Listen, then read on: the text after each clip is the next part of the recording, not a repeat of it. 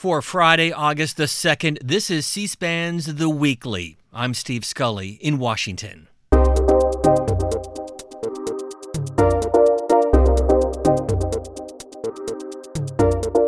Two and a half years into his term, we sit down with the 45th President of the United States, Donald Trump, discussing his presidency, the media, his use of Twitter, and if reelected, what a second term would look like. Our conversation took place in the Roosevelt Room at the White House. Mr. President, two and a half years into your presidency, what's been the biggest learning curve? What's been your biggest frustration? So I think probably in terms of a uh, learning curve, it's a little patience. It doesn't go as quickly as it can do and as you do in private, but uh, not that much uh, different than I expected. We've accomplished a lot. I think you know I go around saying, Steve, that we've accomplished uh, more maybe than any president has in two and a half years. But I've loved every minute of it. We've had fun.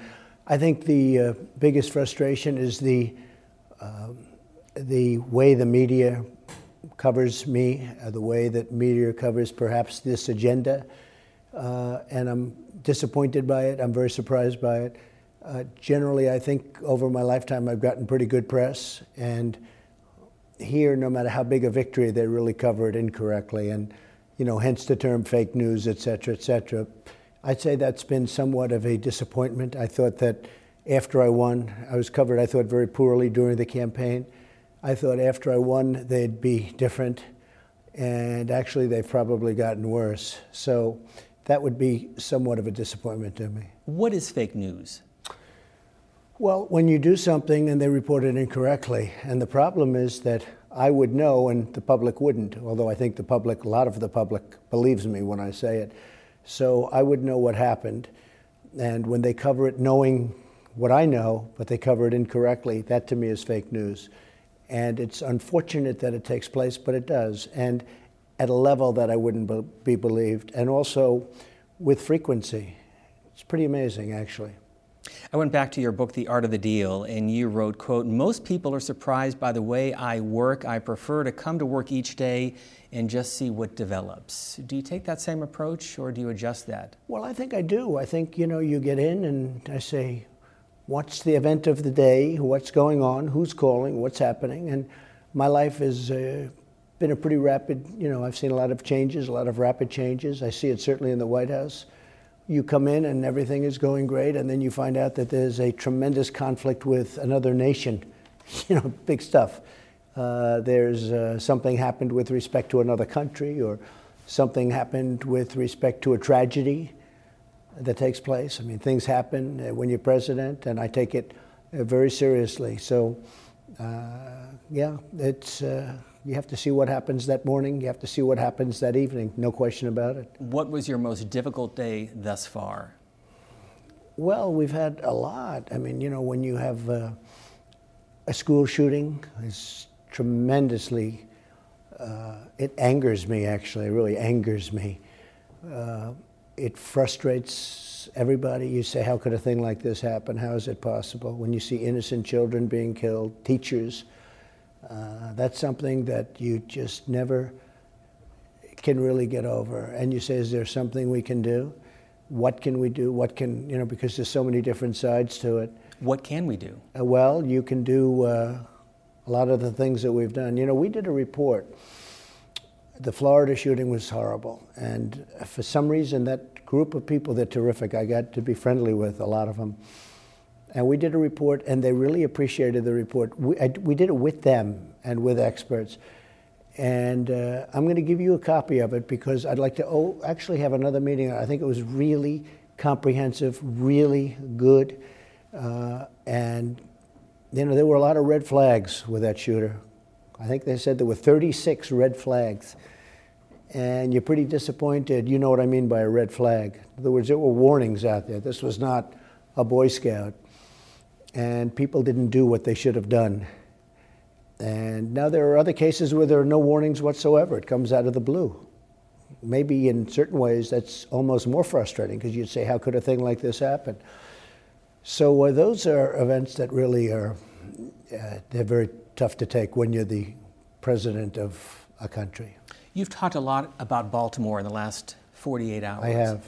It's not the record that you have with, with African Americans, but it's the rhetoric that we've been seeing. And I want to go back to what you said on election night. You say, now it's the time for America to bind the wounds of division. I say it's time for us to come together as one united people. I pledge to every citizen of our land that I will be president for all Americans. It's true. And I mean it maybe even more now than I meant it then. But there is a tremendous divide between Republicans and Democrats, between ideologies, you know, whether it's healthcare. I listened to some of the healthcare plans that would be so destructive and uh, you see what we're doing, and you see what you know when you want to take 180 million people off uh, private health insurance, where they love it, they just love it. They fought for it, they want it, they work hard for it, and you know you want to take it away from them. There's a divide, and that's one of many things. And I'm actually surprised by you know the level. It's look, it was here for President Obama, it was here for President Bush, it was certainly here for President Clinton. If you go back. Uh, but there is a divide, there's no question about it. And I think it can change. I really do. It, it started on a bad foot when, you know, this whole hoax was created with the Russian hoax today. You see there, somebody even said it with respect to Mitch McConnell. Mitch McConnell uh, could not care less about Russia. It's, you know, when they start, they throw out these phrases and they think it's wonderful and they say, let's play it. Uh, I do believe that there's a chance that we can do something. I probably it would be in a second term. I really think we could probably do something and a lot better. That would be one of the things that I'm a little bit surprised at. I thought there'd be better unity. We're accomplishing a lot. We're getting what we want. The military is being rebuilt. The tax cuts we got. Uh, the regulation cuts are the biggest of any president in history, even if it was a much longer term of years. But uh, with all of the things that we've got, I mean, think of VA choice, think of all of the things that we've got, uh, you would think that that would make people happy.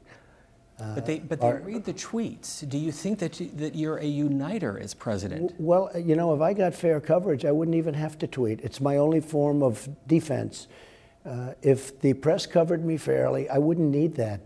But they don't cover me fairly. For instance, today I was in Jamestown I made a, a, a, speech that was said to be a very good speech. It was not a political speech at all. It talked about 400 years ago. I mean, it was an amazing, very important period of time. And there was one protester stood up.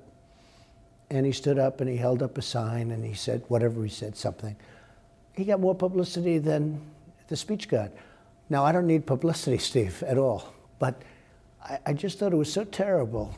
And it was on Fox with John Roberts. And he talked about the protester for almost the entire segment of that. And I said, Isn't that a shame? One guy stands up, not an impressive person. He stood up and he got all of this, he took the whole thing away. One person. It wasn't like, gee, we have 25,000 people going crazy. There was one person. And I say, that's pretty sad.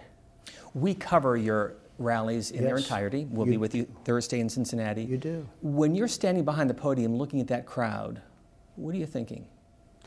Well, for one thing, I'm thinking that never in the history of politics has that happened, and you understand what I mean, because I've never had an empty seat. I don't believe from the beginning, from the time I came down the escalator, and I think, you know, because you do cover it really well, one of the reasons I'm doing the interview, respect for you, and also the fact that you do really do a good job of covering the rallies but others cover the rallies too. Uh, I don't think we've had an empty seat. I don't think you've seen an empty seat. We have thousands of people outside, and sometimes we take ads or we, we communicate, please don't come. Think of it, we'll have a 22,000 seat arena, including like a basketball, NBA arena, or even bigger, stadiums. We've never had an empty seat. And when you think about that, it's never happened before. When you look at, I saw Biden's opening where he couldn't get 150 people to an opening in a little basketball high school gymnasium. And it's a very unique thing. I, I, will tell you, people are surprised that I look comfortable, but there's such love in those arenas, there's such love in those stadiums and those rooms that I speak in. It's really not hard. It's, very, it's hard to explain that to people. I have friends that are very successful. They say, how do you get up? And much of it is not even, you know, sometimes I'll have a teleprompter or I'll have some notes or something, but much of it's just off the cuff because there's tremendous love in those rooms. There's an amazing, and I'm sure that you see that. It's an incredible love. And I have to say that I believe that it's stronger now than it was even election day in 16. I really believe it's stronger now than I've ever seen it before. When Congressman Elijah Cummings calls you a racist, your reaction is what? Well, I think the word has really gone down a long way because everybody's called a racist now. Uh, her own party called Nancy Pelosi a racist two weeks ago. Uh, the word is so overused, it's such a disgrace. And I can tell you, I'm the least racist person there is in the world, as far as I'm concerned. And they use it almost when they run out of things to criticize you. They say, he's a racist, he's a racist. Now, in some cases, it's true. There are people that are racist, bad people. But with me, uh, they have a hard time getting away with it, and they don't get away with it. And if you look at what I've done for African Americans between uh, I mean, look at criminal justice reform. President Obama tried so hard to get it, he couldn't get it. You look at opportunity zones, and then, of course, look at the opportunity zones are a tremendous success, by the way, not covered, but we did that as really an experiment. It's most successful. I think it's one of the most successful things ever done for the inner cities. It's turned out to be Tim Scott of South Carolina worked very, very hard on it. Uh, so many other people did, and it's really become a great success. The biggest beneficiary are African American. The African American population, they, it's incredible what's happened. But between that criminal justice reform, and then, of course, the biggest thing is the lowest uh, unemployment rate in the history of this country for African Americans. Lowest in the history by far. It's not even close. But so when you when you see those things, and when people, I mean, if if the news the lamestream or mainstream or whatever you want to call it, media or fake news, if it would be covered, uh, people would feel a lot different. But they don't talk about that. They don't talk about opportunity zones. I don't think I've ever seen anything about opportunity zones. I don't think I've seen, you know, when I did uh, criminal justice reform, everybody would say, oh, I, I won't tell you names because I'm not looking to build them up, but the biggest names were there on the other side, liberal side and conservative side. It was very bipartisan. But they don't even talk about it anymore. If somebody else did it, if President Obama did criminal justice reform, which is so good for the African Americans, so good, so important, you know, letting Alice out, getting our shit, 28 years left to serve. Mm-hmm. Uh, Jack Johnson, who was so unjustly convicted, the great heavyweight champion from the early 1900s. I mean, so many things we've done. Um, when if, if President Obama did that, it would have been great. But when I do it, when I do it, Steve, when I do it, people don't want to talk about it. Well, there's a Quinnipiac poll that said 80% of African Americans believe that your rhetoric is racist. So, what why is that message not getting out? Because the press doesn't put what I've accomplished for African Americans out. They really don't. They don't talk about criminal justice reform. I did it. It was hard to do too. I had to get people that really, I had to really twist arms. It was hard to get some of the people, and we got it. It's you know, being hailed in certain, many people hail it. They talk about it, but they don't even mention that I had anything to do with it. It couldn't have happened without me. I was the one that, that was able to get it done.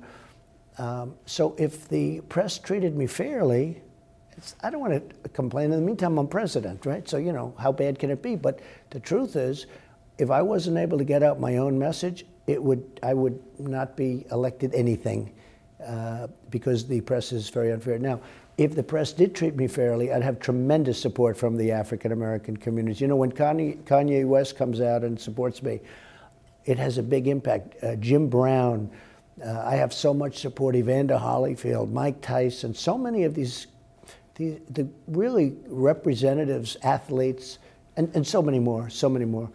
Uh, but when Kanye did it, it was very interesting because my numbers went really. you probably saw they, they really we covered it. Well, the, the interesting thing is people heard, they said, well, wait a minute, eh, we didn't know this about President Trump.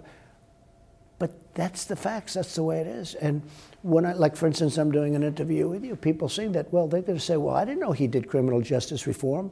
That was a Clinton thing that was horrible, and Biden. It was horrible for African Americans. I'm the one that opened it up and got it unclogged. It was a terrible situation where people were going to jail for 50 years over something that, in some cases, wouldn't even be, you know, thought of for, for a year or six months, or in some cases for nothing today. So it was a very unfair thing. I'm proud of it, but you know, I get people don't talk about it. The media doesn't talk about it. As you know, John. Kennedy, John Kennedy relied on Dwight Eisenhower, George W. Bush relied on his father, Bill Clinton relied on Richard Nixon. Have you reached out to former presidents, and if so, who and why? Not too much. Uh, I mean, I speak with uh, George Bush, uh, spoke a little bit to the father, but really not too much. I mean, it's, it's hard when people were against you. I, I very much disagreed with the war in Iraq, so it's hard to say that, you know, I'm um, uh, all of a sudden I can forget that. I mean, I'm in a situation where we're in the Middle East. Uh, we're uh, we've defeated, as you know, the caliphate in Syria. We did. I did that because I did that. I wanted to do that, and we did it. 100% of the caliphate. When I was at 99%, people said, "Oh, you can't pull out. You can't pull out." Well, when I took it over, it was a mess. Anyway, I defeated 100% caliphate. That doesn't mean ISIS doesn't go running around bombing a store and doing what they do because they're stone cold crazy.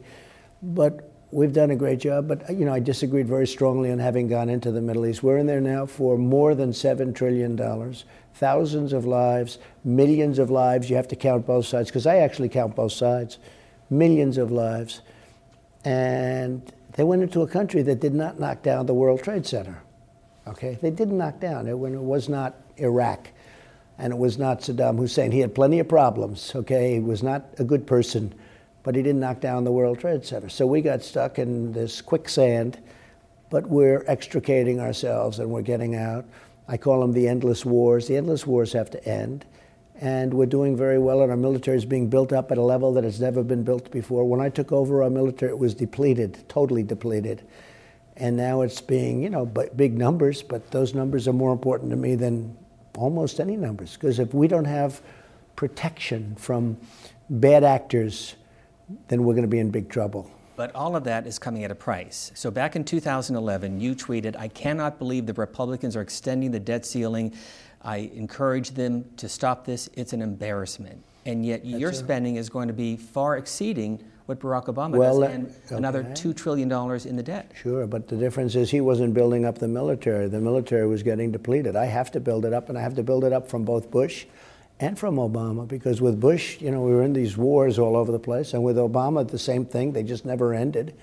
Uh, you look at Afghanistan, we're spending $50 billion a year, 50 billion. Now, we've pulled back a lot. I mean, I don't know if you know that, but we have, and we're Do continuing we to. Well, we're going to see. We're working on negotiating a deal right now, as you probably have heard. And, uh, you know, at some point we want to get out as quickly as we can. Uh, but uh, Afghanistan is one thing, and with Syria, we're just about out, as you know. We defeated the caliphate, and we're just about out.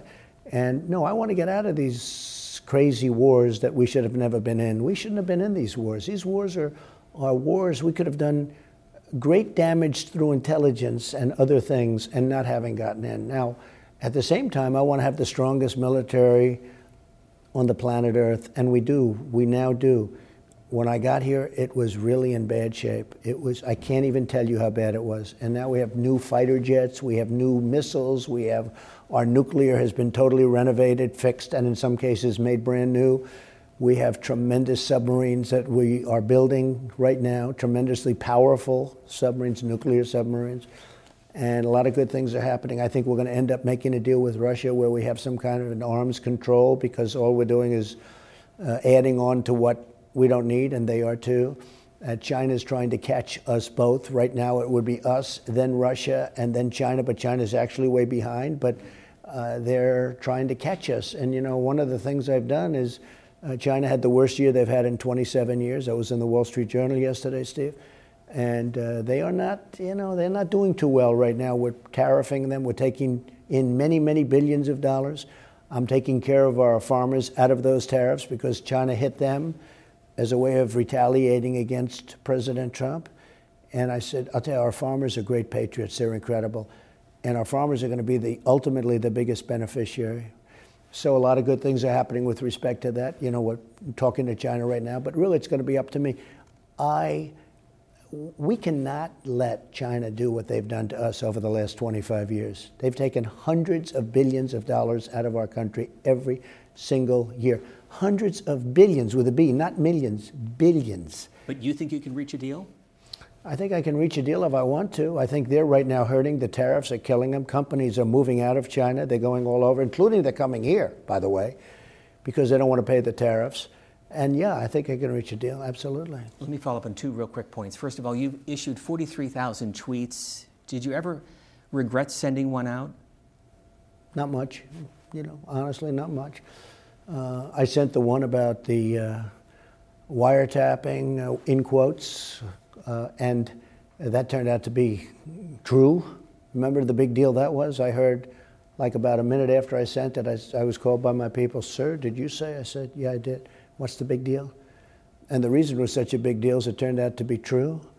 Um, I guess you could say a lot of the times the, the bigger problem the retweets. You know, you retweet something that sounds good, but it turned out to be from a player that's not the best player in the world. That sort of causes a problem. But overall, I would say no, not at all. I think it's a, a modern day form of communication, and it's not really tweet. That's a typewriter. What it really is is as soon as I do it, you put it on, everybody puts it on. It's breaking news. We have every time I put out a tweet, even if it's good morning, everybody, they say, We have breaking news. The president has just said good morning. It's, uh, it's an incredible way of communicating, and you get it out fast. Otherwise, I mean, I don't know, how would I combat news that's dishonest? How would I combat a reporter or a, a network that's totally dishonest? CNN is, it's, you know, it's 100% negative. NBC is negative. I made a lot of money for NBC with The Apprentice. It was a tremendous success at a time when they didn't have any successes. But they forgot about that very quickly. So, and they wanted to extend me, they wanted to do anything. I wanted to run for president. I think we've done a great job. The country's right now on the right path, and I think we have tremendous potential. You know, you take a look at the European Union that's doing poorly, you take a look at China, it's doing really poorly. You take a look at other countries, they're not doing well. We're the hottest country in the world. We're doing great economically and otherwise. We now have a very strong military, a lot stronger after this last budget. And then at some point, very soon, I'll be able to cut back. But we had to rebuild our military. We didn't have a choice. You know, it's wonderful to say we have a balanced budget, but if we can't protect ourselves, having a balanced budget doesn't mean anything. Final question. As you approach this job and a day in the presidency here in the White House, Walk us through that day. Well, I, I stay up late.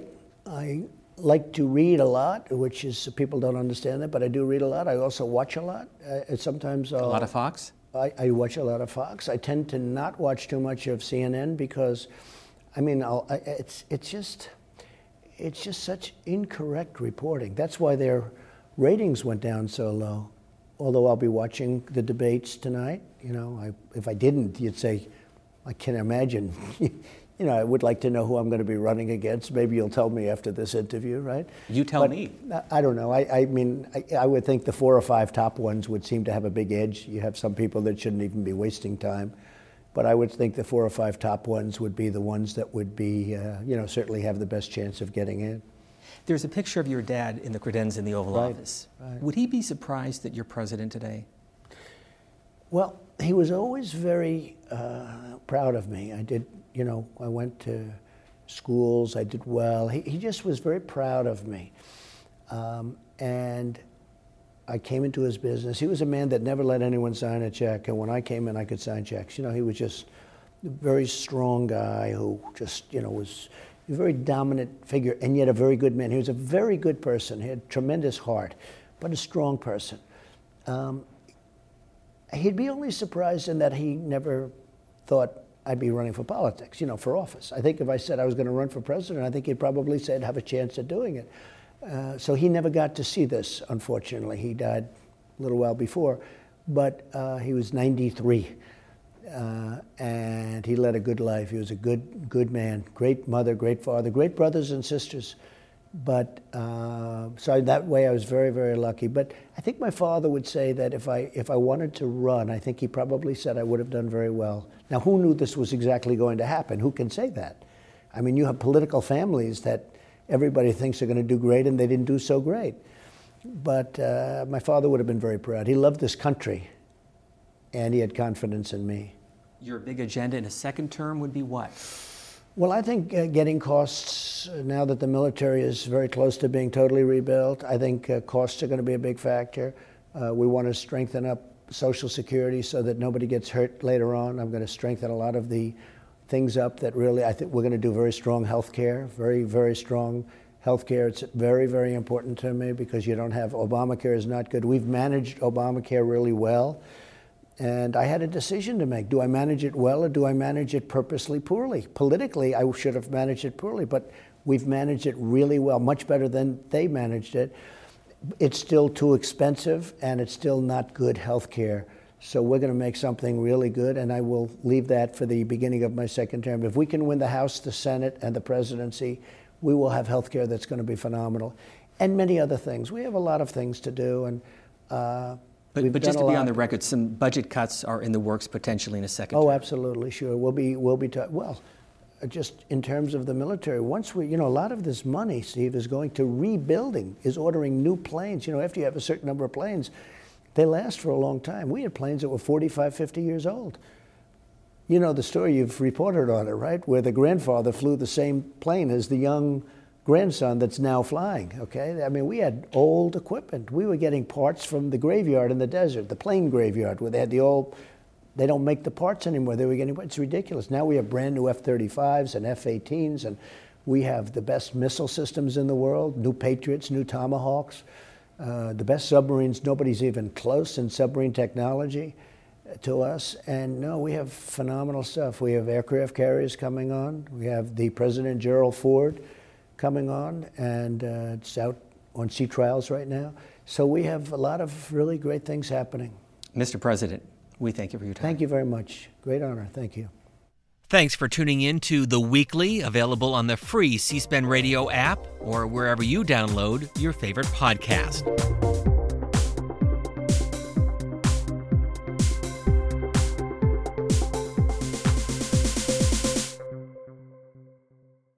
Each week, C SPAN posts six podcasts in addition to this podcast. You can find them all on the free C SPAN radio app or wherever you listen to podcasts.